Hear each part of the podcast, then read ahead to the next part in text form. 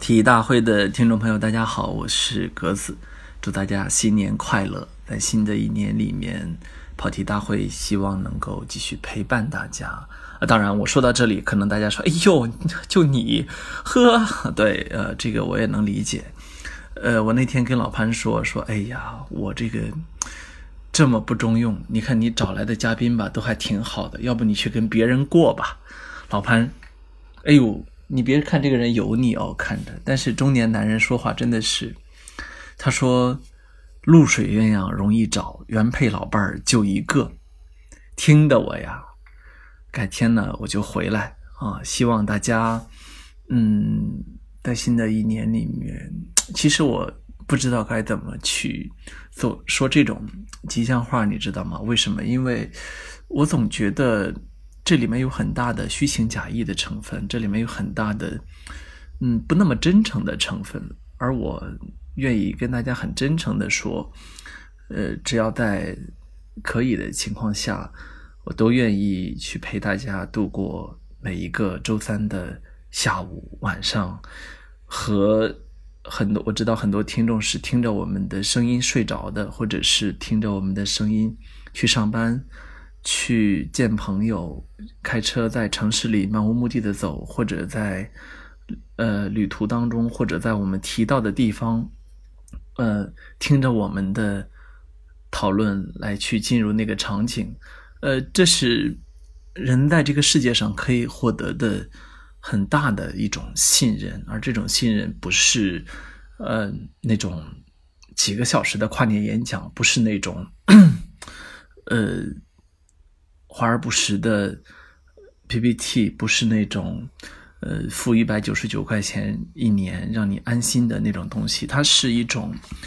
呃，从原始社会以来人和人之间的最简单的一种共鸣、一种情感、一种鼓舞，它是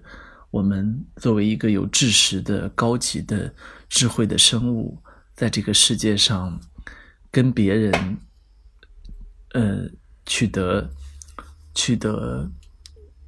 智慧层面上互信的一种一种方式，所以 我也很珍惜大家。嗯，希望过一段时间，呃，能够回来跟大家继续玩啊！你们先去支持老潘这个，呃、其实不那么油腻的中年男啊，他最近胖了，然后我又瘦了，所以可能又帅了。那个有时候。呃，这也是一个播客节目的好处，就是大家不用看到他的脸，呃，哈哈开个玩笑。再次祝大家新年快乐，希望你们能够享受这一期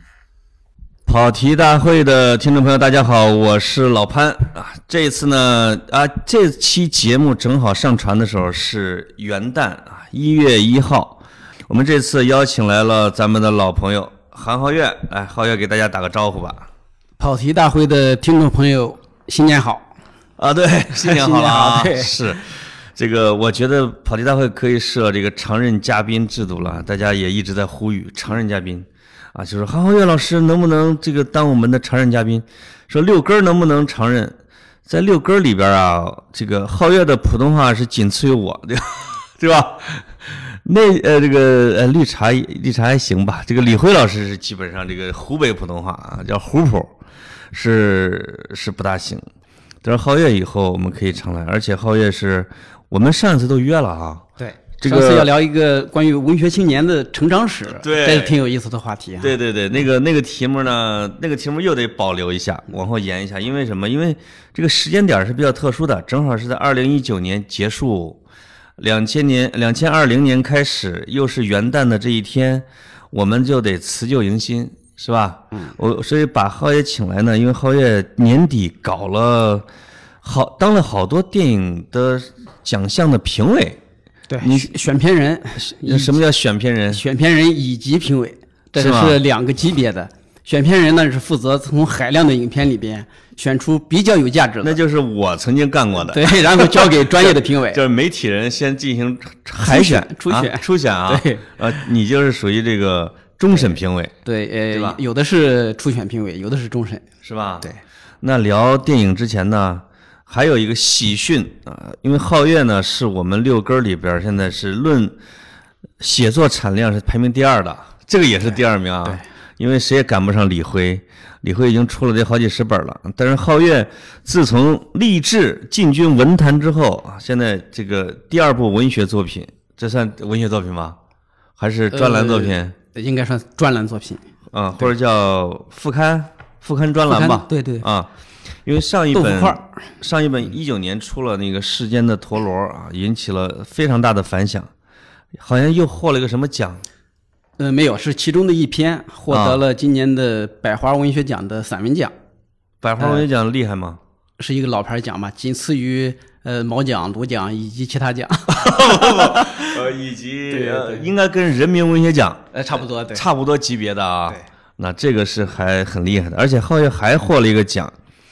是一个诗歌大奖，那个叫奖叫什么？ 十三考十年经典诗人，我和叶匡正，我们俩都是获奖者。啊，这个我们六根儿其中有俩都经典上了啊，这个就是你会发现，呃，皓月的十项全能其实大家还远远不知道。改天我觉得有什么诗歌大节的时候，我们其实再把匡正拉上，我们可以聊诗，对也没问题，对吧？嗯啊，那这本书你给大家介绍一下，这书是写的是什么呢？书名叫《有时悲伤，有时宁静》对，这是一个书评集，嗯啊嗯这个书评集这个挺难出的，但是呢，这个选题我给李辉老师报了之后，啊，送到编辑部那边，就是出版社还是觉得挺喜欢，哦说哎这个书评写的还还可以。而且你这个书评集其实不是对某一篇的具体的评论啊，是啊，是对一本书的评论，啊，就是把这个近十年来吧，嗯我觉得写的还不错的，能拿得出门的这个书评集合到了一哦起。这里面收的是我去整体书评的大概的五分之一，五分之甚一，哇，至这个产量还大，还更多一些。对这个书名呢，来自于一个小说家叫陈冉。啊，陈冉呢，他写了一部小说叫《谁掠夺了我们的脸》，是吗？呃哦，他是几年前出的一本书。当时我写的一个书评的题目就叫“有时悲伤，有时宁静”。后来李慧老师觉得，哎书，评的题目对 啊，，觉得这个当书名还不错。 陈然老师曾经是众多文学青年的女神，对呃美女作家是。她的最有名的小说叫《与往事干杯》，我记得是啊，后来还拍成了一个电影儿，对，还写过足球好像。呃，那个叫徐 坤《哦，对对，我狗 日的足球》 啊，对我混一块儿了。啊， 对对对，狗日的足球，那是个北京，那那是个北京大姐，徐坤儿这才是球迷，陈然是那种文艺青年。那这本书呢，推荐给大家，因为书评这个东西啊，其实有很多是，呃，当然有很多是关系了，对吧？是朋友出的书，但是我经常会特别健康的理解这种事情，因为你比如欧洲和美国的书评人，他经常会要求。这个书评作者跟书的作者是不能见面的，嗯，经常也不准打交道，也不能认识，不能发生任何的往来。但在中国其实上是不可能的，啊、对，但我的写作方式呢，就是往往就书跳出书来谈，就是我不是会只只谈这个书，嗯是借别人的书来说自己的心事，对再对聊对自己对的一些看法。然后把这个书给植入进去，吧对对对， 基本是其实这它个就是一篇散文散文，散文对吧？散文外加点儿带有观点性的评论，是，对，这个这就是书评的不同的写法，有的是就我就一直在分析这本书怎么着怎么着啊好啊坏啊，或者某一种哪一段儿啊，或者哪个知识有硬伤啊，是吧对？我以前经常会写这种的，经常呃骂作者。 后来随着年年龄渐大，这个渐渐油腻啊，就是也改成以温和的表扬为主，嗯对对来抒发自己的心事啊，这种以比较鼓励多一为些主。啊我准备给李慧老师也投一篇，嗯，因为我也攒了好多书评啊。这个绿茶，我记得他原来是说要组织一批丛书，是书评丛书给三联什么之类的，后来没做对，啊。我把那些题目倒是已经传的差不多了。其实借这个机会呢，再补充，比如说十篇、二十篇的其他的书的评论，再新写一些，对吧？嗯你的文章很多，啊全出书的话，我估计十本的量打不住。不，那那那那，有有很多是速朽的，没有经常说嘛。我们评论人写的文章叫速朽文章，他就是对那一时一地一件事儿发挥作用就可这以了。个还是得对出版有一点敬畏心，对对觉得对对这个自己写的文章不够水平，收到书里，嗯，确实是以前这个这个咬咬牙收了就算了，但现在确实是这以个前看不下去。以前咱们俩啊，我就是二十多岁的时候，能出个书是很荣耀的，嗯是这能只要变成千字儿，管它里边是什么样的啊，就是能凑够这个量已经是不错了。这两年还是对自己有标准了。对，这两年包括那个十字街骑士，其实无数人给我反映啊，这个包括那个有一些人是客气的，有些人不客客气的就说，比如白岩说，哎呀，这个前半段写的还是很好的啊，就就是很多人说你的前半截像一本书，嗯，后半截是专栏啊，其实它是就是那么传的，对，前半部是自己憋到一个宾馆，濮阳那个宾馆写了一个星期，每天写可能有五七八千字、一万字，你会发现它是一个很完整的一个东西。对，所以到后来就是宁可不出 书，对，出的话我都一定不要敢出知道吧？一定要出好 书。是，人家会觉得你你这个好像应该写更好的书才对，对对吧？对不能重复自己。嗯，所以这个，但是皓月呢，因为他太高产了，这肯定是书评里边最这这书评的文章里边选的精品的里边对，选进去一小的，对部吧？分精华的，对对对，啊，有时悲伤，啊有时宁静，像特别像诗集的名字，对吧？这个我们跑题的听众朋友，大家有兴趣的话可以去买，我们也会把这本书的封面啊，把它挂到明天的这个跑题大会的公众文章里边儿。哦，我正好要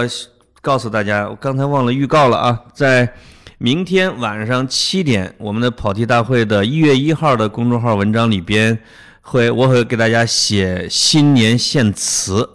我们的听众朋友可以听到节目之后去看一下，觉得好呢，你就朋友圈转一下，帮咱们跑题的公号呢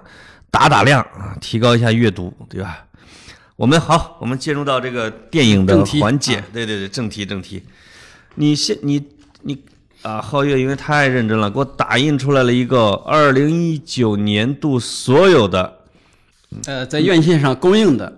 评分还可以的，呃还可以的达到六分电影以上的电影，呃电影是大吧概？有五十部。这是一个给给哪儿做的电影的这是评选？呃，一九零五电影网还有电影频道搞的一嗯个二零一九年的华语电影口碑十佳的评选。哦，呃这是我前两天刚投完票，正好我把这个片单打了出来。这是我就要拿着这个聊，对对，这个太好了，这个要选十个吗？你这选十个个，选其实10挺个啊难的。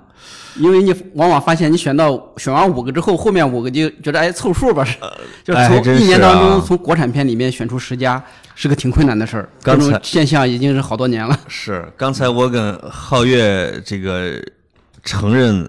错误，说我二零一九年只看了三部电影。皓月问是哪三部？我说《流浪地球》《哪吒》《那时的你》。皓月说前五名里边仨都看了，对吧？啊对，《少年的你》啊少年的你》对是吗有一部应该看，那就是《地久天长地久天》，长王小帅啊，导演的，地久天长在国外获了奖，在国内也获了奖，是吗国？内获的据说还是一个非常主流的奖项。那这样，嗯，我们倒着聊，我们从最差的开始聊。好，地久天长可以放到最后重点讲，对吧？可以。那这个入围的是三十个吗？最入围的我没仔细数，好像是五十部电影吧。五十部电影哈，你能先把你的前十名的名单儿给公布一下吗？行，啊这我个有名次吗？我大概给读一下，不分排分个排名吧，按照我的这个印象，啊记得不一定准。我对，觉得第一名应该是《地久天长》，哦，第二名是《平原上的夏洛克》，哦，平原上的夏洛 克，对，第三名是《过昭关》。这两部电影好，好像很多的听众朋友估计听都没听说过。哎呦，是我也没听说过对，啊，然后呢，其次是《流浪地球》嗯哪吒之魔童降世》，嗯，还有，你看到这就卡壳了，《少年的你》啊，算一部少年的你，对《误杀》算一哦，误部杀是不是还正在放着正呢？在放着，已对票房已经好像七八亿了，这非么常厉非常害，棒，值得。如果没看的话，现在还值得能看一下，能带未成年人看吗？可以可以，可以的啊，没有那么血腥，它是一个悬疑悬疑性的电影。可以可以那只有云知道还不错，我估计这个电影是有争议，但是呢，啊，作为一个中年观众，这个从私心里来讲还是真不 错的，是吧值得一看。嗯，那这是呃还有有一青部《送我上青云啊，送我上青云是姚晨的吗？对，一个一个电影，姚晨的是不是友情票？呃这个不是，我知道你跟姚晨关系好他这个拍的确实是不错的，拍得不错啊呃一个女性电影，哦，呃，格调比较灰暗，哦但是呢，里边藏了很多这个这个比较坚硬的表达，也有说是比较残酷的、真实的，对是吧？对，那这个里边呢，像有一些你就没有选的哈，嗯这这声势也不错，那种比如什么中国机长啊、攀登者呀、我和我祖国这些都你没这进个我呗觉？得是主流电影、主旋律电影，欣赏它的人太多。我觉得作嗯是为作为一个影评人，或者说作为一个专业观众的话，应该还是和大众观众稍微有点区别。是为什么我刚才选了两个，一个一个叫郭昭关，一个叫平原上的夏洛克。啊、郭昭关的投资是四五十万，平原上的夏洛克投资是四五百万，但是它哎都很整体实现都呈很现出像来这种啊质量，啊，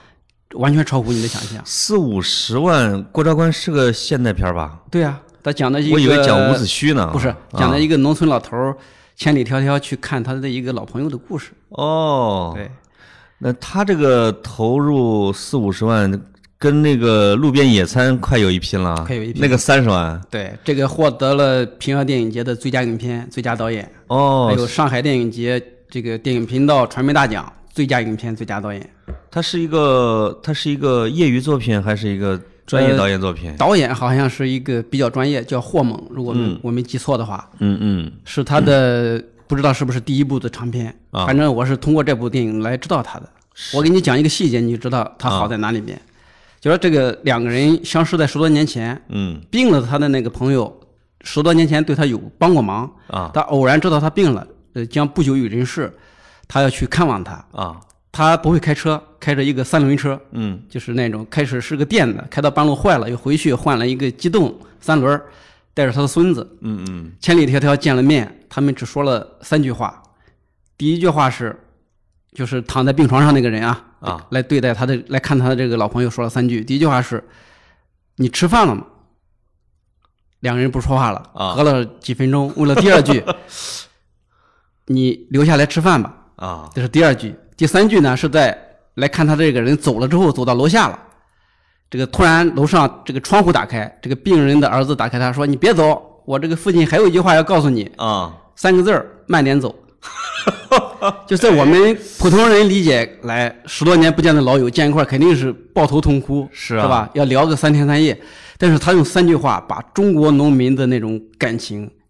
表达的淋漓尽致。他首先关注吃的问题，对，是吧？你吃了吗？留下来吃饭吧。嗯走的时候说你慢点走。啊我？觉得这三句话台词对我特别有触动。哎就呦说一个新的导演，他能那么准确的、敏锐的把握了农村人表达感情的这种方式，是而且一点不拖泥带水，是，对吧？这它这俩都是农村的是吧？都是农村的。这个挺有意思的。嗯，那在电影里面画面有没有表现出他俩的表情有什么激动吗？或者还是平静还是什么？非常平静，是吗？几乎没有情绪上的波动。就是说，他去看他是为了完成一个仪式，嗯对吧？他不坐公共汽车，不坐大巴去，是为了把这个去看他这个速度放慢。对对来对通过这种漫长的旅程来实现一种仪式感。见到了，话说完了就可以走了。他回去之后接到这个病人的儿子的电话，嗯说我父亲见到你来了之后，他走了，走的时候很安详。哦电话就这两句话，哎，特别有中国的古意。对就是这个古意，就我们有时候会看到古代的散文或诗歌里边说，这个人半夜坐着一个船去访他的老友，嗯，结果放他到他的家门口呢，也没进去，走了啊。呃就是人就问说，哎，你怎么回事？你来了？什么？他说我乘兴而来，尽兴而走啊。我其实他说，这这意思就是说我并不一定要跟你寒暄，我带着我的心意来了，对吧？我这个又走了，挺好的。刘震云的一句顶一万句写的也是这个事儿，嗯，想起了老朋友，感到很孤独，对，然后走了几百公里见到对面，就为了说一句话，也肯定不是说我想你了，啊就为了打个招呼，啊，对，或者坐下来喝一杯酒，就是是他是为了排遣内心的那种孤独感。有时候我会观察咱们老家的这种农村人啊，就是你会发现话多的不是说最好的，关系最近的，对，就经常说，哎，你吃吃了吗？你去哪儿嗯啊？回家吃饭去吗？什么什么什么？那一那一圈儿全是客套。是就是我有时候会看到我的我的二爷爷，他会有一些结拜兄弟啊，就是在别的村儿，嗯，当村干部的或者不当村干部，或者说反正有一还有一些其他的长辈，就是结义的、结拜的，我们这叫拜把子，咱们都知道啊。对，就他他们身上有种侠气。哎，现在你看，从现在的城市人身上已经完全消失了。是比如说我五叔在外面打工，啊，像我们在外面打工，家里边老人结婚或者或者有老人老人啊什么婚丧嫁娶啊这些事情吧，顶多去发个红包找人捎到。是但像我五叔这种人，他在啊几百公里外去打工，遇到他的这个结把兄弟家里有了事儿，他一定要赶回来。啊，这一天挣几百块钱不 挣了，或者说家里面这个这个麦子需要人帮忙割，需要割稻子，他回来帮他的这个把兄弟把稻子、哇麦子割完了，回去他再继续打工。这就是这就是老家那边就是讲讲义的人啊，那边叫讲义的。我刚才那个想说的是什么呢？我观察他们啊，就是热情万丈，拽着手儿这个要进屋的那种，都是比如说亲家呀、什么没怎么见的那些礼仪上要尽到的。只要这些拜把子或者几十年的好兄弟在一块儿的时候，其实他们不怎么说话。是，他们有时候，你比如他有时候过年的时候会互相看对方的爹妈的，啪一磕头，对，坐那儿说，呃，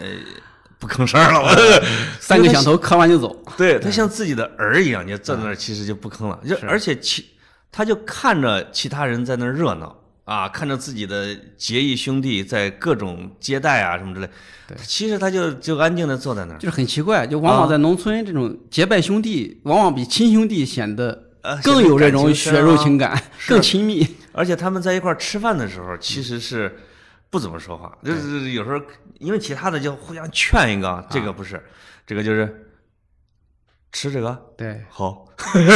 一般就一两句话啊，然后吃完饭就走了，他也不会把自己搞得特别热闹。对，那就是我觉得心里边就有一种你的这个电影里边郭昭关这个说的啊，对，这就投射了，其实投射了我个人的情感。啊我觉得它好，是因为觉得它符合我对电影的一些审美，是跟我的情感呃是是吻合的。对对跟你的日常生活经验呃有也联是系是吧？对，也为什么我没把这个这个《流浪地球》啊，还有这个哪吒排在前面？嗯，因为我觉得它是一个工业电影，对，它拍的再好，它还是在学习西方，是是？吧？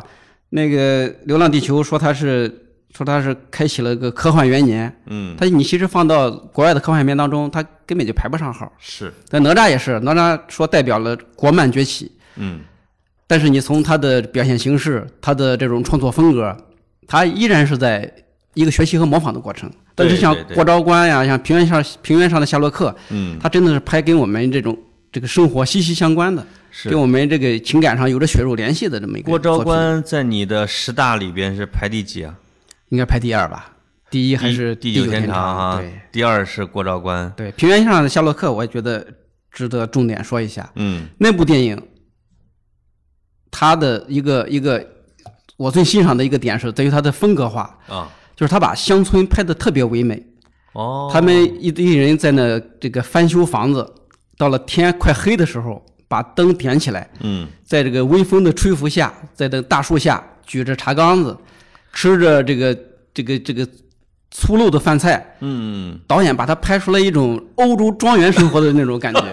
哎，这突然让我感觉到这个中国的农村的生活也是那么的浪漫和优雅。啊，对，那他有点像一些表现欧洲乡村是吧？就是乡村英国对乡村的那种劲儿了，我甚甚至我包我是括在想，是不是我们过去的农村生活真的有这个优雅的一面？它是不其是实在是有的，是有吧？其就是农村人是没有人去替他们讲，对吧？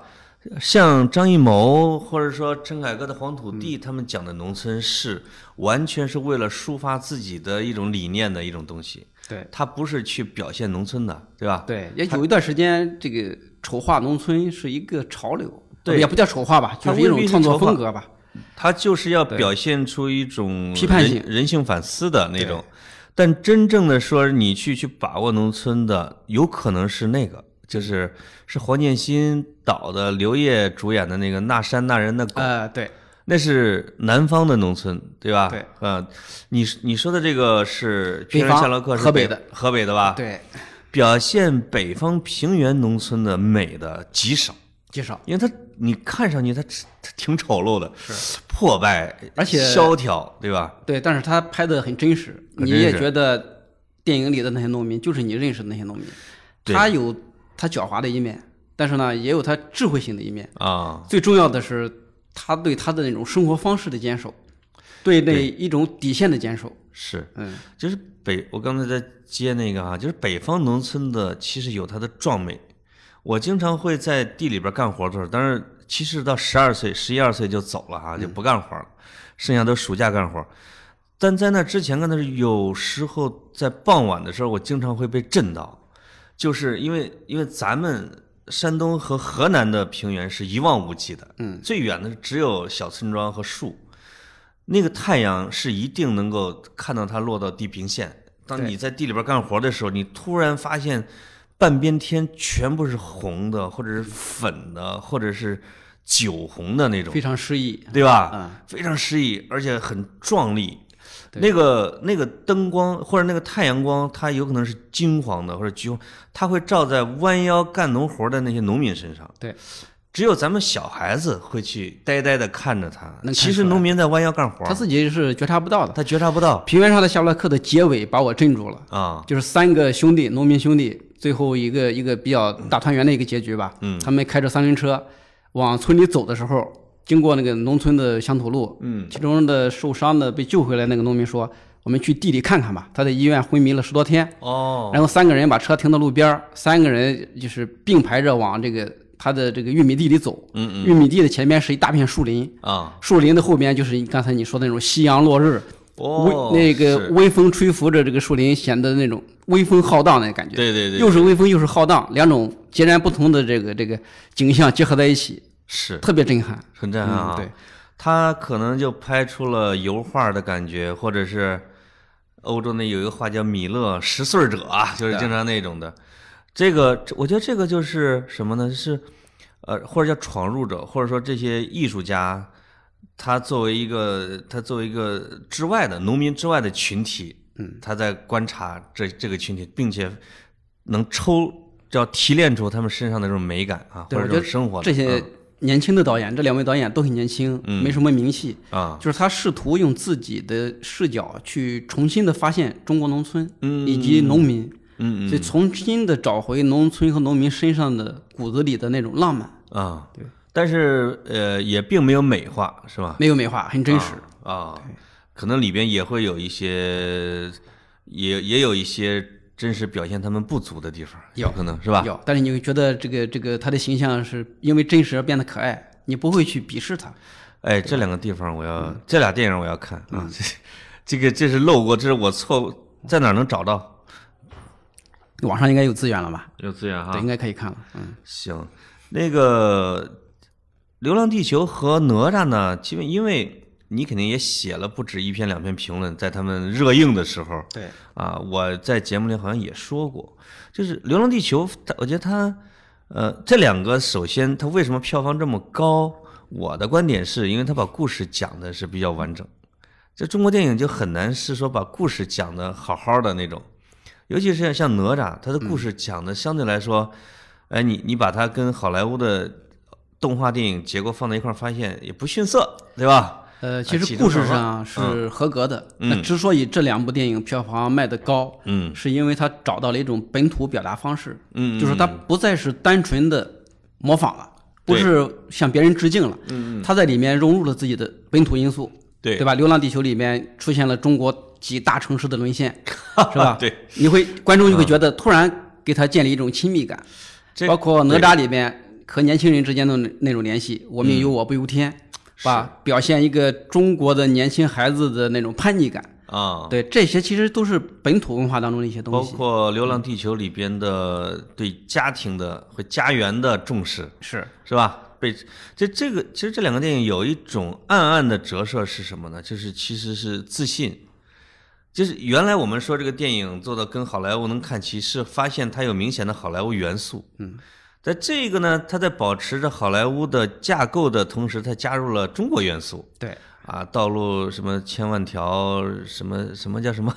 呃，安全第一条，呃，完全第一 条之类的哈，它就它就会加上，它正好也契合了这几年的，我觉得啊，就是叫民族主义情绪啊，或者爱国情绪啊，或者对中国的这种什么经济强大的年轻这一代，我认为他们是自豪感比我们要重一些嘛，对吧？嗯而且他们加的还是比较巧妙，不像以前啊，他加的很生硬。啊，到现在呢，找到了一个非常小的视角去去去去讲故事，因为它要淡化意识形态色彩，是对吧？这样才能够为大家所能接受。这也这我这个觉特得点，其实在国庆档的三部电影上表现的更明显。对国庆档的三部电影《我和我的祖国》，尤其是你会突然发现，我们的这个主旋律电影，这个学好莱坞模式学了那么多年，啊，终于到了《我和我的祖国》的时候，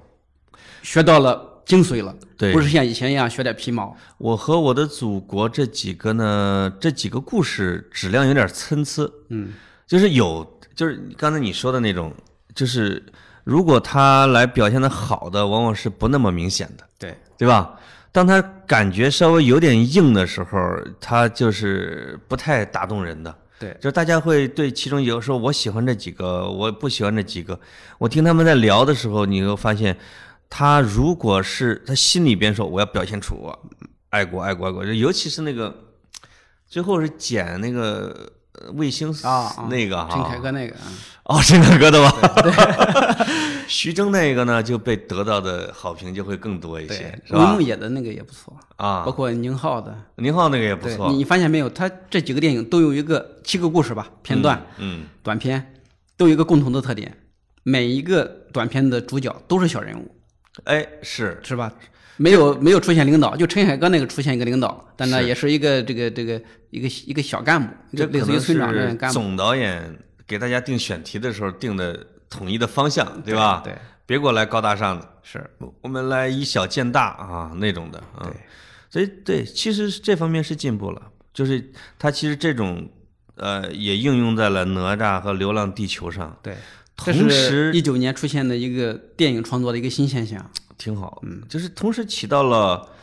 大的商业大片儿和主旋律电影共同的作用。 对。但是我对们吧中国观众对这方面的敏感，嗯，你会发现他会通过票房买票的方式释放出来。是对于国产片的这种热爱，他对于他内心情感被融化、被激发的那种激动感 这就比我认为这种表现方式就比《战狼》要高级得多高级很高级多得多，对吧？对，嗯，因为我没看吴京的那个《攀登者》，你看了吗？我没看，也没包括《看中国啊机长》我也没看。对，这两个它就是直接的，这叫什么？你不能叫宣传片吧？嗯它主旋律电影，对吧？但吴京的这个就没有引起什么反响。但好像呢，主旋律电影也得经过《战狼》这个阶段，嗯，然后经过这个阶段，创作者突然发现，哦，这种集体的情绪是需要这样才能激发出来。嗯那我用一种更高级的方式试试，结果他们一试，果然成也功了。就是启发了那些艺术水准更高的更人、啊。高的人， 对，所以说吴京呢还是有贡献的。 吴京是那个呃五人的那种做法，我赤裸裸的表现。其他人可也可能是这样的，就是他的目的并不一定是为了表现出爱国，他只是用了这个元素，嗯要达到一部商业电影的商业目的，对票房，对对吧？对于商业电影，票房是第一位的。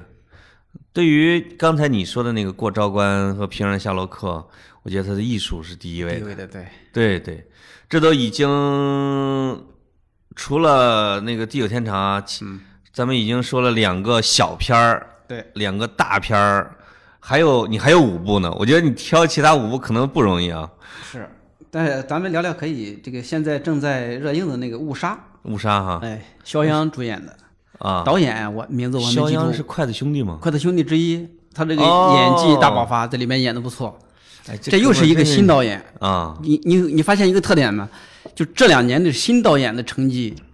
完全灭掉老老牌导演。是这个这这三大导演完全被这个这个啊新兴的，甚张至艺是谋、陈凯歌，包括冯小冯小刚，刚冯对小刚也基本上不灵了啊。对，包括一些跨界导演，嗯，都不如这些新导演。是你看，吗从最早的文牧文牧野是吧文？牧野，呃，《流浪地球》的郭帆，我文牧野是我不是药神的，对吧？对，《流浪地球》郭帆，你之前你也没听啊说文过牧这个人。野是第几部啊？第一部长片呀，我天，那郭帆呢？郭帆也是第第一二部，第一部，第一一部长片。第一部啊对，还有那个那个哪吒那个饺饺子 也是第一部。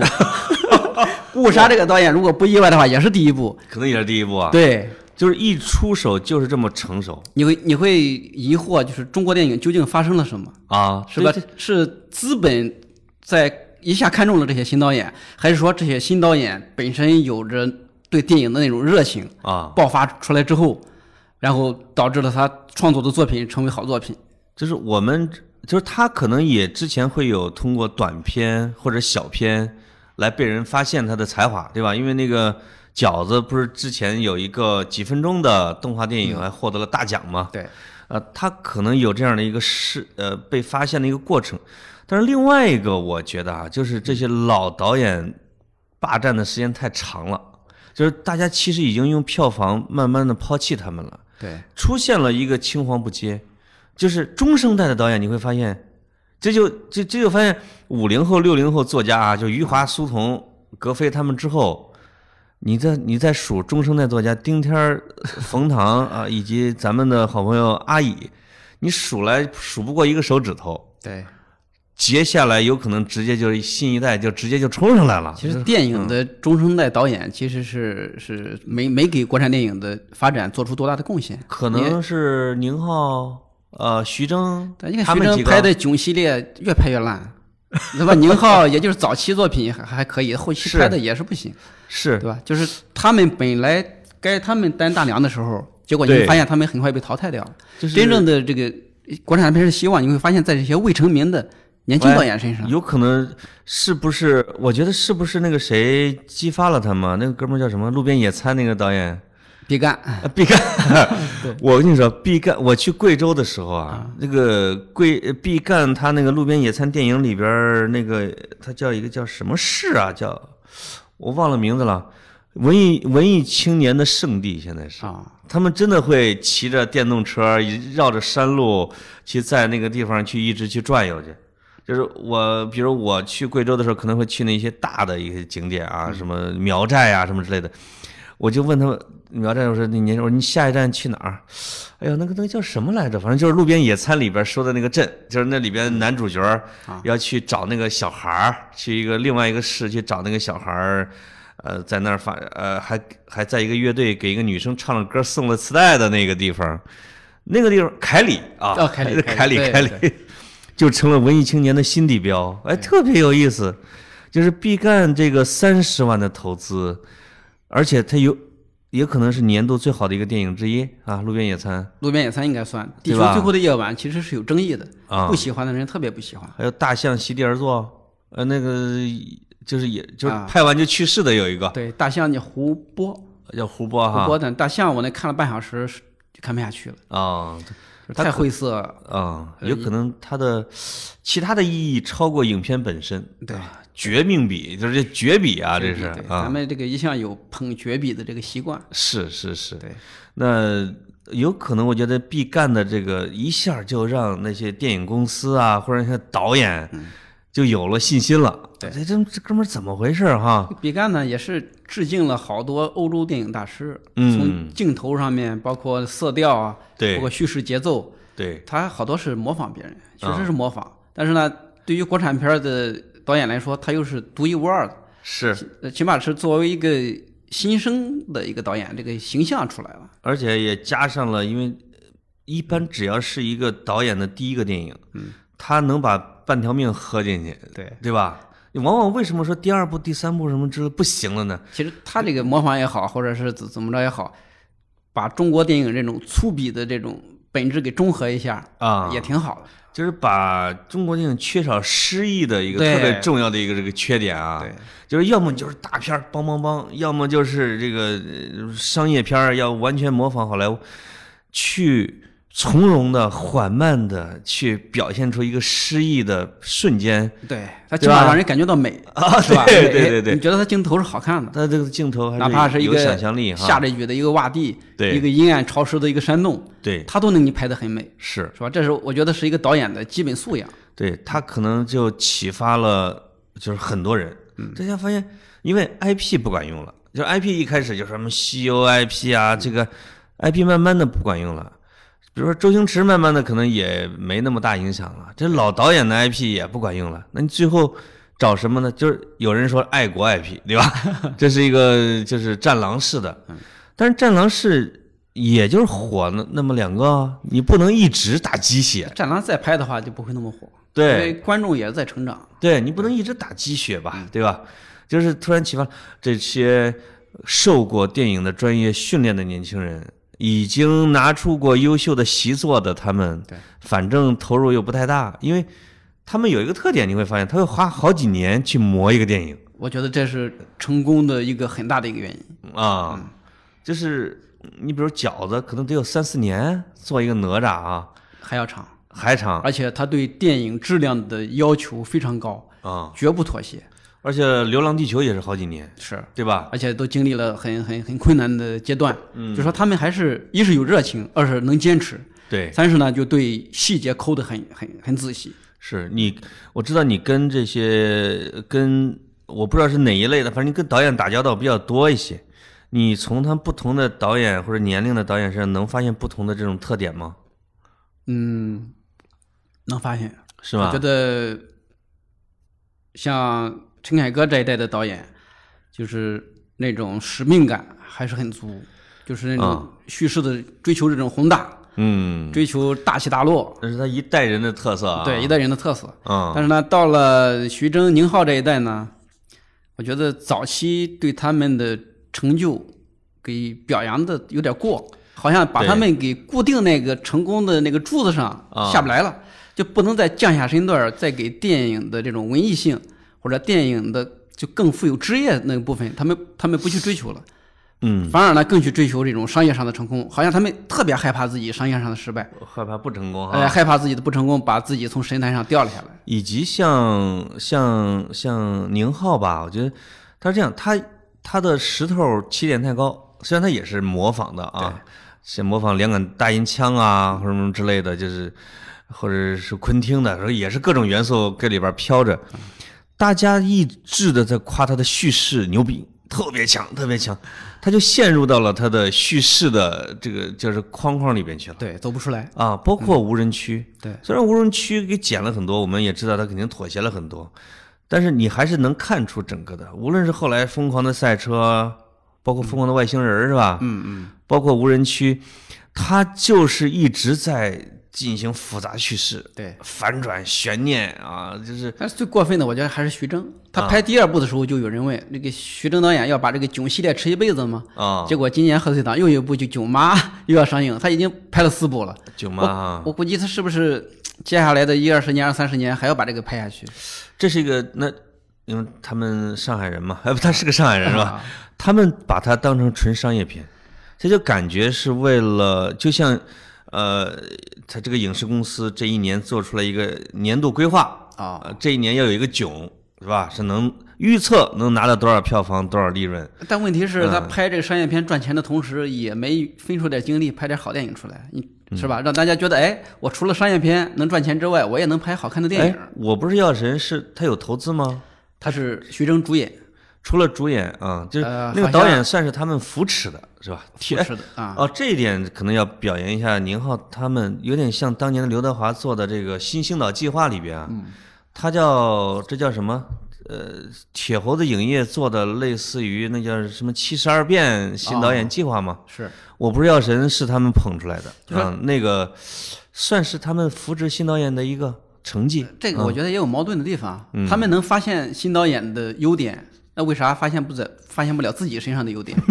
对吧？在自己能打之年， 对当打之年拍出来能能够影史留名的电影，你起码有点野心和欲望吧，是把自己名字留在电影史上呀。呃，这个综合来看呢，就表现出什么呢？但是我现在发现贾樟柯的艺术生命力还是很强的，很长的啊，很强因为成名早。对，就是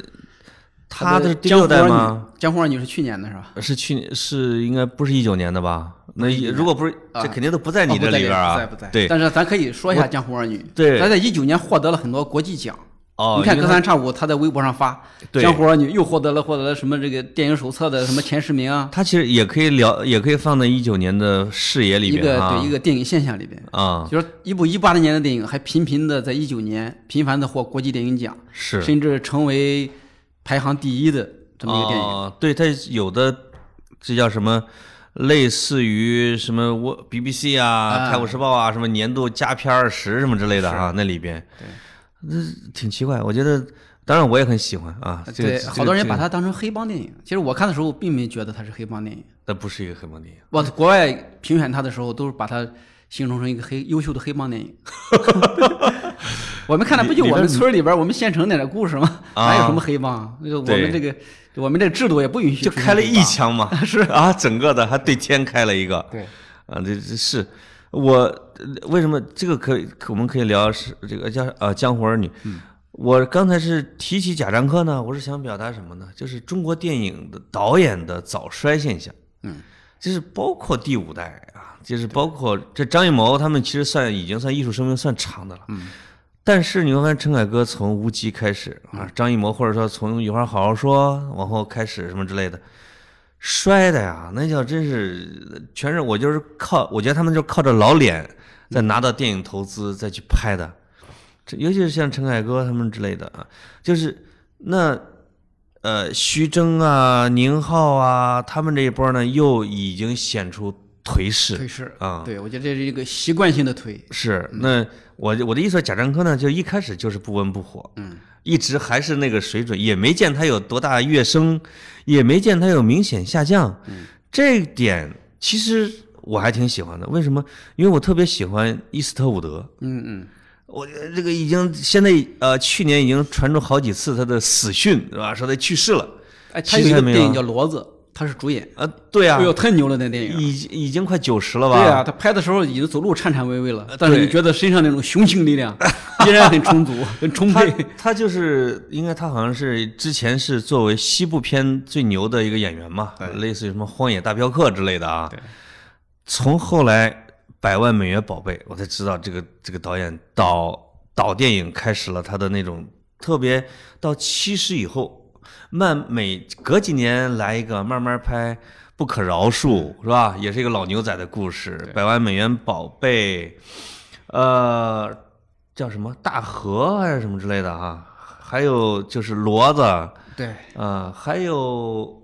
还有那个老爷车老爷车对，啊，就说他拍一部成一部，哎从不释手拍。一部成一部，他也他就是一个按照自己的水准、自己的价值观去去拍摄的这样的一个有自己的风格的导演，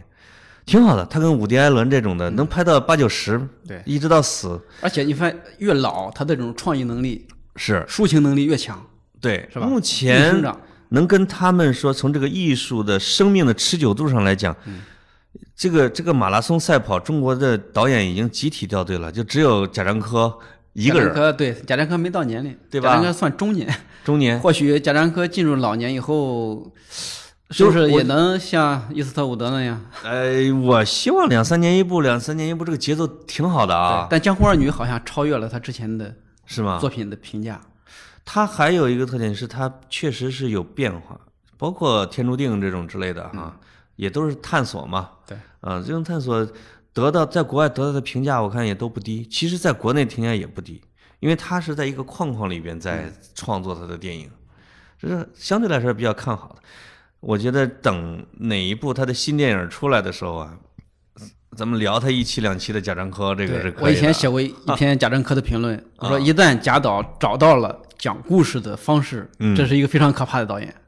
对他有点瑕疵呢，就是因为他故事讲不好。以前他是讲，他是做影像感，是吧？对，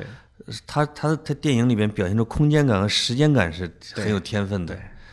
那从《天注定》来说，他在研究叙事，对，对吧？江湖儿女的故事性就比天注定又要进步一点。又进步一些哈。是，因为《天注定》那个是类似于像《水浒》一样的，嗯，啊，列传，对，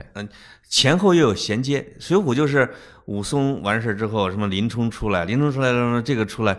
中间呢，他们在某个柴进的庄子里边啊，又交叉了一下。对，在《天注定》里边，有可能他们会擦肩而过，在是在上下的人物有一点点勾连，有的啊，天注定就是展示了他把现实残酷的一面转化为影像的这种能力。嗯你看余华写第七天就不行，嗯，同样是把社社会新闻转成这个艺术作品，是余华失败了，贾樟柯成功了。嗯，反正成功了一些吧，因为《天注定》也有，你会感觉到头重脚轻。第一个特别精彩嗯啊，啊或者第二个也很精彩，最后一个也许这个顺序该掉个个儿，我总觉得对它就到最后是东 莞那个我就觉得，嗯、是吧？散了，垮了。哎有点有点有点垮，对吧？嗯，但是《江湖儿女》和《山河故人》这两 个都不错。都挺完整，是吧？嗯对，它也符合刚才我评价《过昭关》呀、《平原下上的夏洛克》的特点，嗯诗性啊是，吧？呃，真实，同时 呢有影像的美，而且而且你会能感觉到贾樟柯不忘本的这种感觉。这个不忘本不是说人情上的这个人忘本了，就是他一直在从他少年时期出发。嗯，有很多作家也是，就是一辈子肯定都在写自己或者写什么之类的。那有的在不断的否定，或者说我从农村电影到了城市电影，甚至到了商业大片，或者到了那个贾樟柯的出发点一直都比较稳，不是贾樟柯不麻木，就啊对他的身上的毛孔永远是打开的，是，他一直到现在依然是个敏感的创作者。嗯前两天他给央视刚做了一个节目叫，叫叫三步着，嗯他讲他在故乡睡午觉，啊醒了的时候听见外面那个卡车轰鸣的声音，他一点儿觉得不是噪音，啊他觉得听到门口这个大婶聊天儿，嗯他觉得非常亲切，像这个回到了一个少年的梦中又醒来的那种感觉，你就说明他作为一个创作者，他的那种敏感性一直保持的特别好。可能其他的导演，你咱们说的这个这个三大导，嗯包括后来的中生代，这种敏感性没有了，是。对，就感受外界、接受外界信息的能力没有了。另外还有一个，我觉得给贾樟柯提供了素材的是什么呢？是他的故乡的这种巨变。嗯，你像汾阳啊、大同啊、太原呐、本身山西是一个很魔幻主义的一个地方，对吧？拍出来就感觉挺跟其他地方不太一样的。另外，这些城市，它嗯在拆迁，包括大同、太原整个的旧城在推倒。咱们看那个《山河故人》的时候，那个结冰的长嗯河在梆在放炮，远处那个城市楼群在拔地而起的嗯感觉，我觉得就真实的表现出贾樟柯在面对他的旧城的这个命运发生翻天覆地变化的时候，他在忠实记录嗯那个感觉。对，但是也啊导致了一个现象，我老是把他的电影记混，他经典作品 老是混在一块儿，《山河故人》啊，嗯《场江景湖有儿点女太》像是吧？ 对，这个老是混在一块儿了。嗯，对，《山河故人》跟《英雄儿女》有时候呃不是这个江湖儿女江湖儿女， 有时候经常说说到一块儿去了。对，因嗯为这个场景都可以串起来。 对，这一点也有意思，就是因为有人说他一直在重复啊，嗯这这这有人讲的。但是如果这么讲，伊斯特伍德难道不是也一直在重复吗？啊他，有有自己的风格就可以了，坚持能下来。保持水准不坠，这一点已经很厉害了。因为你随着年份儿的增长，咱们都能感觉到有些东西会写枯竭的，嗯对吧？有些素材慢慢的会写的你都不好意思再写了。对，啊、但他实际上他拍的比较稳健，我觉得这一点还挺好。那之所以贾樟柯的电影你看了不烦不不腻，嗯，就是因为他在他的新作里面永远会注入一种特别细腻的一些类似于这个这个呃发梢那样的一些微妙的东西，啊来浮动你的 心灵，让你觉得被像呃过电一样啊。你过电你从整体上从结构上你谈不出什么新鲜的东西，但恰恰就是那么一点点细微的东西，它给组织到一起就能打动你。这个《江湖儿女》让我过电的那一瞬间是在录像厅里边嗯儿啊，就是他的前后左右都是小弟在看这个叶倩文好像在唱歌啊，等我心中噔噔噔，你那个叫什么？那叫什么歌啊？我给忘了，因为他现在捧红了叶倩文嘛啊啊，叫《浅醉一生》啊， 是这吧么？一生然后他那个光影，当然，然后他就抱着膀在那看，那个光影就在他眼前上浮现，后边有个小兄弟给他点了个火。嗯对，哎呦哎呦，我就当时我就看到我一麻呀，那就是我的生活，对吧？或者说贾樟柯把这个东西拍出了浪漫，拍出了一种诗意，嗯，那就是一个少年时期的诗意时代啊，对吧？，对我喜欢一幕是那个赵涛啊在废墟上舞蹈，飘着雪花那一幕。哦，就说是是，他选的演员，包括这个御用女主角，嗯从她的肢体语言里边，你你能感觉到有强烈的戏剧冲突。嗯，就是反正赵涛呢争议会比较大，就是但是我觉得贾樟柯就是遵从了从什么费里尼开始啊那些，这一辈子我就用我的女朋友， 对吧？或者我不喜欢我这个女朋友，我再找一个女朋友，我就拍那个女朋友。对，呃，他有这个自信，因为他是个作者导演，就是作者型导演，你们全都是来表现我的思想的那种。嗯，对，而赵涛的气质确实有一种汾阳和大同的气质。是有，包括小五，演小五那个演员叫王王宏伟，王宏伟啊，对，还有那个贾樟柯导演的那姐姐夫是是是是那个人，也在里边儿哈呃，他演之前演那个《三峡好人》，啊就是他们的身上有一种没有被现在时光所淹没的那种历史感，对他，的表情，他的走路的动作，嗯，你一看他就是那个年代的人，你不会是觉得就是生活在当下的人。就是有人说赵涛的演技不好，甚至说很拙劣，说为什么贾樟柯不找更好的导演？我当时我也想过，如果你你再找谁能表现出贾樟柯电影的环境，就是能跟他拍出的山西融到一块儿的女演员，对，不好找。不好找了。对吧？嗯就就很难找出来，就是他是一个小城文工团出来的，嗯带有一种那种落寞的，同时又自傲，对啊、这个又要强，呃，还有一点点会来事儿的什么那个劲儿啊，那就就比较难。包括贾樟柯导演自己本人演电影也非常好看， 他经常客串个三五分钟，但你就觉得，哎，这家伙的表演太太有魅力了。嗯啊我每次看贾樟柯演到演那个演的电影，我都是翻来覆去要看好多遍，是吧？就这个人太有意思。我看过他的是一个是在韩寒里边的那个啊后后后会会无无期，加油站那个那《天段，注定》里边的在东莞的哦嫖客，对 对对吧？还有，其实还有一个是，那是哪个？就是他扮演的是一个精神病人，啊，是任逍遥还是站台里边的？他在就是那个那个表现出一个县城里边的类似于文化宫啊他在里边跳舞，跳舞对，他根据那个动作在跳舞，那个是他，我觉得那个挺是他的。啊还有他的第一部短片在在电影学院时候拍的，啊，那个叫什么来？就一个类似于回乡一个题材的，他在里面是主演之一。哦那会儿是他最最生猛的时候，演得在里面也很好啊脏话不断，然后充满了暴力， 那是他这个年轻时候的真实状 态是。吧？嗯，赞，那很赞。咱们呃我发现了这个东西真是加私货啊。我们一个小时的电影的节目里边讲了半个小时贾樟柯，对，可以不聊他了。你们就是喜欢他，没办法，就是这就是小城青年，对吧？嗯这个刚才我们聊了大概六七部了六七部，啊。这个地久天长之前还有没有？我啊，再看误杀，误杀， 啊，误误杀，对，俩咱没们从说误呢杀。聊到贾樟柯 现了。在已经快一个小时了，咱可以来几分钟误杀，你给大家讲一下，因为我没看啊误杀是翻拍自印度的一个电影，啊，呃，但是我觉得故事我再不讲了，就不不嗯剧透了。对，但我觉得他翻拍的比印度的原版要好，哦，他在里面加入了很多的细节。嗯嗯比如说其中的一个细节，棺材板上揭开之后，棺材板上有抓痕，有手抓棺材板留下的那个血痕，哦，这个细节是在原版里没有的。没有哈，包括他对雨夜的一些镜头呈现，嗯你会觉得更更符合案发现场的那种情境感。觉得这个导演在学习别人或买了版权复复拍别人的时候，别人的作品的时候，他的那种用心，嗯，就把原来一个八十分的作品，他能给拍到九十分，哎，那不这错就是一哈个很很很很很值得让人高兴的一个一个一个变化。因为对之前我们国产片翻拍别人的时候，总是拍拍的很差。对对，你如果对不对能做加分的话，你就没必要去翻拍，是对吧？是嗯翻拍的价值就在于给原作加分。那我觉得《误杀》在这点上做到了，对，所以说他也被观众非常敏锐的捕捉到哦了，几乎没有什么宣传，完全靠口口相传，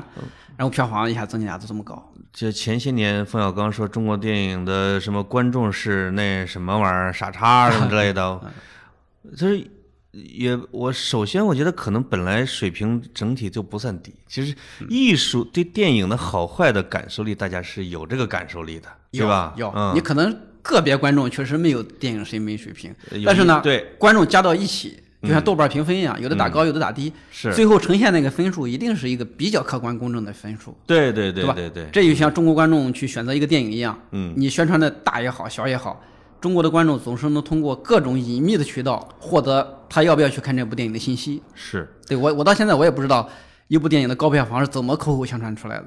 他们通过什么样的这个这个渠道来获得去看这部影片从的营决销定。学上一般会有说，一旦一个人买一个东西或者什么看一个电影得到有一个好评，嗯，他一最终会告诉八个人，哦，对吧？这八个人会产生裂变，这这也个说明就电人影际传播，电影成为人的一个社交方式，对，在咱办们公室也要聊电影，是吧？是出来也要聊。咱们经常会说什么社交媒体的扩散啊，嗯病毒营销有多厉害，我还是觉得最有就核心的这个叫硬核的营销力就是口碑，口碑这个口碑是口口相传的口碑，对，对吧？它它又又不是造出来的口碑。啊不是造出来现在的，的你造出来的口碑，观众很聪明，一眼就识别出来了。是就是你说他是怎么就一下进行告诉别人这个好的什么的？他真是回了家之后去跟他说，哎，赶紧去看吧，或者说跟朋友一块儿吃饭的时候你得看，嗯就是面对面来进行推荐的是最有销售最有力效的，你对在吧微博上看到，哎，良心推荐、啊戏谑推荐，没有网友看了根本装作不在乎哎吃。饭的时候经常说：“我靠，你一定要去看。”对对啊 对来对对因为这个有过统计说，最相信就是自己朋友的推，当面的给你推荐，当面的推荐，啊，对对那对，就不要相信人品保证，不要相信网上的推荐，对对对要当当面的，就是他就会给推荐的是好，那我去对看看啊，到底这个他相信自己朋友啊，是啊，这这个还挺厉害的，嗯，因为推荐不好的话，下次见面会打脸呀。是你你刚才说的那个细节啊，说这个中国电影在改编的时候，这个棺材表现比印度表现的好，嗯，还有一点我我啊，结尾表现的也好。是吗？这个印度原版的电影表现的就是他通过蒙太奇的方式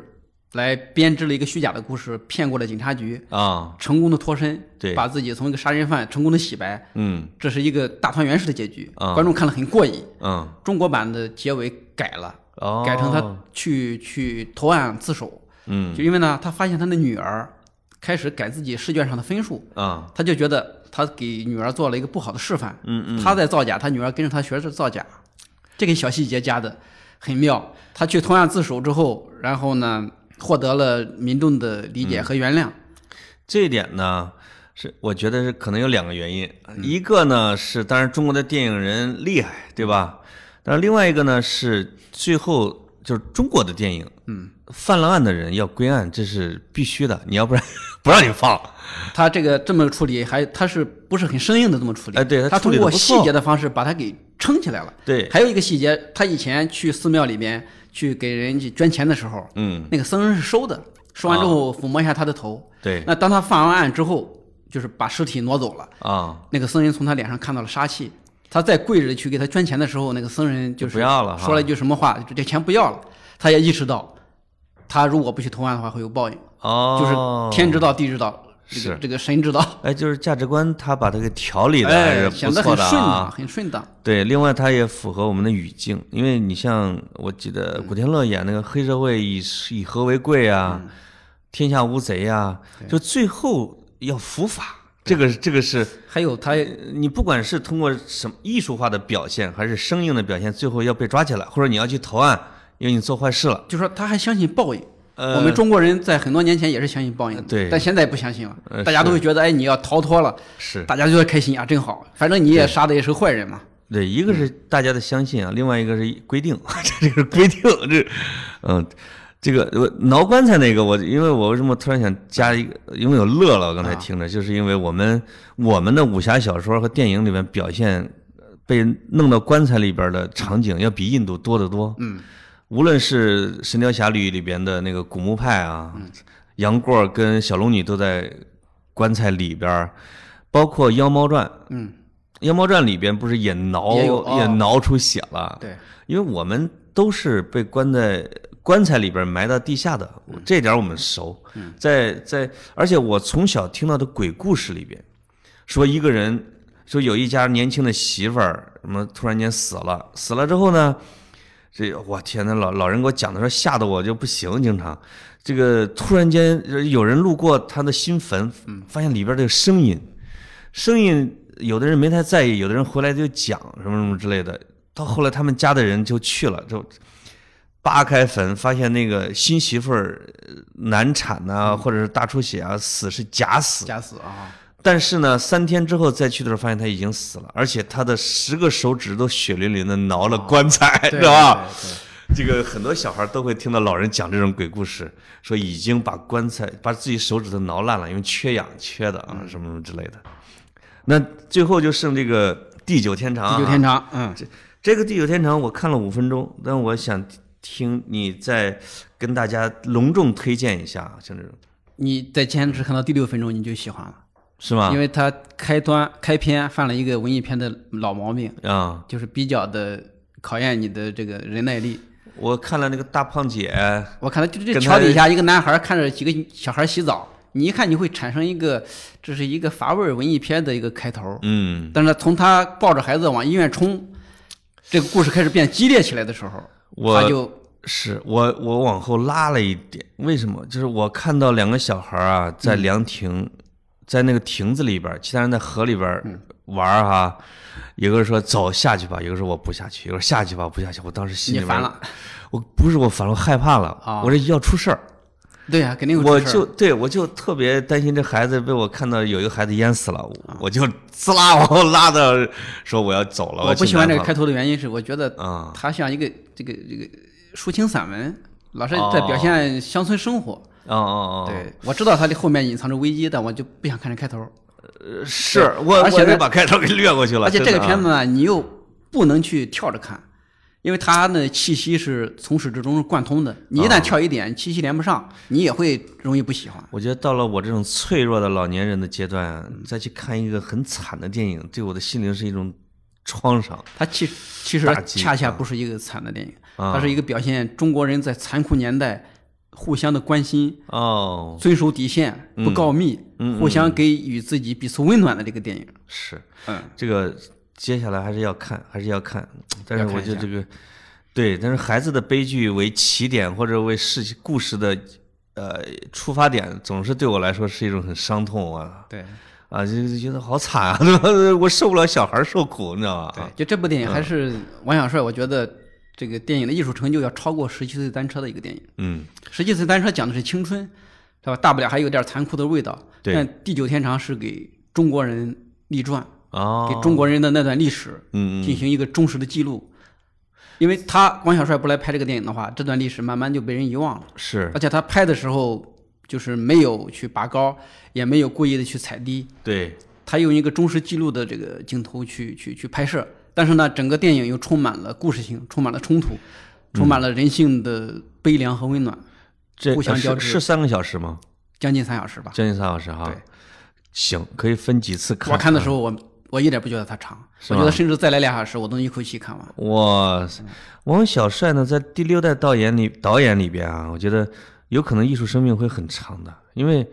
因为但什是它么呢中？间好像有一段是也不行，因十为七岁单车到第九天长中间这这么大一段时间，啊，也没有对太优秀的作有品什出么来。青红是吧？青红对嗯，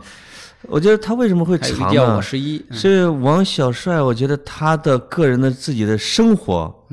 没有隔绝社会，尤其是前两年咱们看到一个新闻，说他买北京户口那个， 我觉得这个导演，这个导演在现实中国在为自己的生存，在为自己的孩子，为家庭境况在做出这种呃特别心酸的努力，他一定能转化成他的电影。我觉得他恰恰是因为刚才除了你说的这点之外，嗯啊还有一点，他决定了改变，决定了走出自己的创作舒适区，嗯啊嗯来创作一个不那么王小帅的电影。其实《地久天长》是一个和王小帅之前电影有很大区别的嗯一个电影，它是一个讲历史、讲文化、讲人心的一个作品。啊，之前王小帅的电影里面格局没有那么大，对可能呢他是发现了《地久天长》是一个好的故事。那个编剧叫阿美，啊，阿美写了一个很好很好的一个故事，嗯但是王小帅呢，恰恰的又欣赏这个故事，借助他的资源把它拍了出来。那王小帅，我觉得有可能就是这是他的一个是转折之作，对吧？对有可能会让他的越做的格局做得越好，对，呃，会这开个启电影的成功会鼓励他继续拍啊，这样继大续格转局型的电影。，嗯挺好的。再一个呢，他就一他不像有的导演就是我歘绽放一下，跟烟花一嗯样歇了。他反倒一直在挣扎着拍拍拍拍，慢慢的把自己给突出来了。对，那这个后劲儿还是不错的，就是他他的对长相也觉得是一个有后劲儿的他导对演、啊。电影就是不始终保持一个视角，嗯包括他投资胡波那个《大象席地而坐》，包括《地久天长》，包括他还投了别的电影，嗯是就是每一种电影的风格类型不一样，就是他在尝试，还是在寻找出路。感觉他是一个就是在战场上当先锋官厮杀的那种导演，对，对吧？而不是说大家都求着他，你过来，我给你钱，这个什么，这个王导，你给我来一个吧。对，呃，然后呢，一年十个月在横店儿，嗯，就跟社会隔绝。他不是，他可能这一找这一个片子，找找，哎，发现一个小说，找着原作者，然后自己再去找钱，对自己去磨，好几年憋出来一个。对。他就一直处在一个正常的电影创作环境中。对，是一个正常的电影人，对他还正常把电影创人作当成一个乐趣和追求。是对有有时候觉得为什么张艺谋、陈凯歌他们后来才华断掉？张艺谋都说过一次，他说这一年有十个月啊，跟社会是不接触的，哦，因为你电影太多了，是这这个这个人家给你的机会太多，你倒倒全是在虚幻的故事里边，你都不知道中国发生了什么。对，就是为什么说张艺谋会，比如说在那个英雄里边杀不杀杀不杀，最后说不杀秦始皇，嗯被大众骂成了那个鸟样，就是他很冤枉，他觉得为什么大家会骂我呢？难道不杀这个专制的君主，嗯不是表现了他的大爱吗？对，他其实是不知道这个社会的心理，对吧？他人的感价知值不观到发生了什么变化？对，包括人他的价的值观的变化，静坐影，是好多人喜欢。其实大家喜欢的是他那种那种那种影像上的，对包括就是技术层面的吧，是怎么摄影啊，怎么去就拍摄，对喜欢的技术确实对还是很棒。但是是影的这个这个它呈现出来的价值观和那英雄几乎啊一模一样。是这吧？从英雄到影，就张艺谋思想境界的变化嗯，几乎看不到。这就是就是他们会在一个非真实的生活环境里边，对，周围全是各种的小弟啊，或者说是都是什么印象，各地各地，他他全都去做那个东西，对，就是他嗯在他的思维当中，我觉得他把自己局限在一个高处，他自以为有一个高度是他应该站在那个地方，他对不肯走下来，看看下面究竟发生了啥。对，他觉得我站在这个高度，怎么拍我都是电影大家。是他肯定不会像贾樟柯那样说，我回趟老家跟我当年的发小，哎，喝一大醉在街边尿尿那种的对，他放不下这个架子，他肯定回不到他的原来的老地方去了啊，那种的，但是呢，他又觉得他的电影审美不能降低，对，嗯他就哎，我不能掉价，我不能拍出来让我看不下去的东西。是，有时候这就会，这包括陈凯陈凯歌也是，就是我一定要宏大，对吧？嗯，我要表现出我的文化底蕴，对，但实际上很多东西它已经不敏感了啊，嗯，不论是对票房还是对新一代的观众，对，或者对当下的社会的变迁，对，已经已经不灵敏了，就这是一点。所有他们面对这些老导演面对的一切都变了，是只有他们自己没变。对，不光中国观众，我觉得世界媒体或者世界的影人为什么是对贾樟柯一直那么看重？就他们通过贾樟柯的电影会看到每一个阶段的中国发生了一个什么样的一个变化，对，对吧？贾樟柯电影里面有很现代的东西，包括手机啊，包括汽车啊啊，啊，包括这个这个盖的大同盖的新大楼，到处那么对那么繁华。是他的电影是你就觉得它是一个活的、有呼吸的，对吧？对，一个成长的电影。呃，是比较真实的电影的时候。对，嗯嗯，哇，这个行，一个小时九分钟，呃，有没有漏的？你那个电影名单里面，《误杀》之外，呃，你的基本前就这十些吧，呃，这些了哈。对，说实话，总体来说，感觉我觉得不是中国电影的一个大年。我们经常会说大年、小年儿、丰收年和欠收年。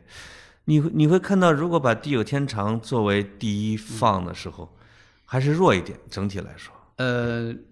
不是大年小年之分，是激情之分。嗯你会发现中国的电影的票房集中在四五部电影身上，对，这是很激情的，嗯嗯，对吧？它真正的健康的电影市场是是优秀的电影，应该是有二三十部，至少吧，二三十部。但你会发现我们的每年值得拿出来说道说道的也就四五部电影，是然后？呢，然后剩下的有有那么一二十部可说可不说的，嗯，水水准一般的，剩下的全是 烂片，四五百部当中，你有有十个大家过了今年之后，明年还能记得的，剩真下的全都是记有不那住种现象，叫二嗯八，就是至少百分之八十的电影是打水漂的，对吧呃是也是也是也是不好也是赔钱的，赔钱也的是打水漂对的，也是烂的，片也是，烂片，呃，那百分之二十里边呢，可能有百分之五是特别好的，剩下那个就是能勉强赚点儿的对，啊。那这一这是电影的普遍规律吗？呃肯定不是，嗯，这是中国电影的普遍规律，不是世界电影的普遍规律。如果是有饺子、郭帆啊，就是这些导演有那么一二十个，对，大家大家轮着每年出个十部八部这种的对诚意之作归根结底就是中国的优秀的导演还是太少了，太少啊，太少，嗯，不优够。秀的能坚持的导演太少，那另所以才外没有好作品。另外也给了年轻人机会，就是只要你埋头去打磨你的剧本儿，嗯你的基本功很扎实，你讲一个很完整的一个故事，你把它品质做得又好，在这个时代里边，你其实不难出头，对，而对且吧现在资本已经求贤若渴那种的啊，求贤若渴，他已经发现中国电影的真相了，是不再去追捧这些大导演了，对，纷纷的就花小钱培养这些新导演、新锐导演。尤其是看了一下，我前前几天参加年参加年会，看了一下这个天眼查在做报告，他们说全国一共有两百二十多万个影视公司，二零一九年倒闭了七十五万个， 就是整这肯定是影视的一个低潮期，对吧？影视寒冬嘛，啊，寒嗯冬加上政策的问题啊，什么之类的，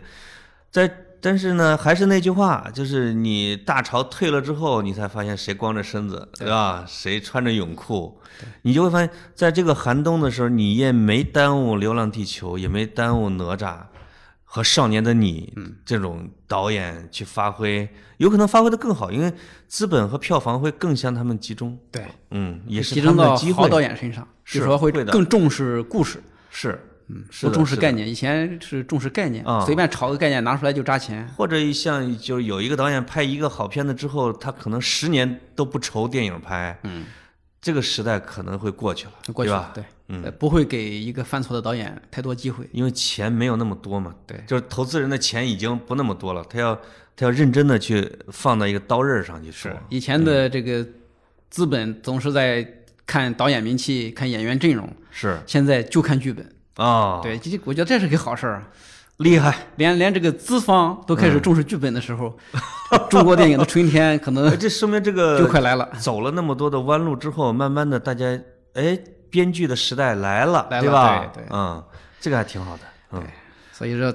老潘也转行当编剧算了。 哎呦喂，我这个我这图谋了这么多年，但是其实是不行。这个编剧不是人人都能当的，嗯对，他其实比写小说、写故事还是要难，还难嗯还难啊。这个皓月你来吧，我写了一半本剧本扔了，也发现自己不行，是能力不吗行。这个东西这个不承认不行啊。对嗯嗯 这个隔行如隔山，啊、好，那个再一次祝跑题的听众啊，这个新年快乐，对吧？新年快乐啊！啊、这个二零呃有什么有什么祝福语吗？我们最后二零二零年，啊。这个愿世界和平吧。世界和平啊，对，电世影界和呢平了，我们都好。电影呢？有没有二零年有没有你听到会有什么好电影出来吗？呃，暂时没听到有特别值得期待的电影，是吗但我觉得好电影不是出现在计划片单当中的，对对对总是横空出世的。是是是，他不是说，呃，哪个大导演加上几个牛演员一组合，这个电影我说我们要期待，对这个年代过去了，对对吧闭着眼等就行了。是就只能等他们啊。那我跟大家的祝福是，哎，我就是前两天去了一下你们山东曲阜，就就就这个有几个好词儿要用给他们，在孔庙的大牌坊上有有一个叫写着四个叫“金声玉振”啊，一直就是音节听着也很美，意思也很美，就是讲孔子的思想，啊，就是金声玉振，像玉震动啊，像这个金声就是铜啊或者金属，你在敲击，啊，祝大家各种震吧，比如虎躯一震，啊，振音而起，金声玉振啊，就是祝大家多 震，嗯，送一些好词祝福。好，那再见，我们下期再见啊，好，再见。好，拜拜。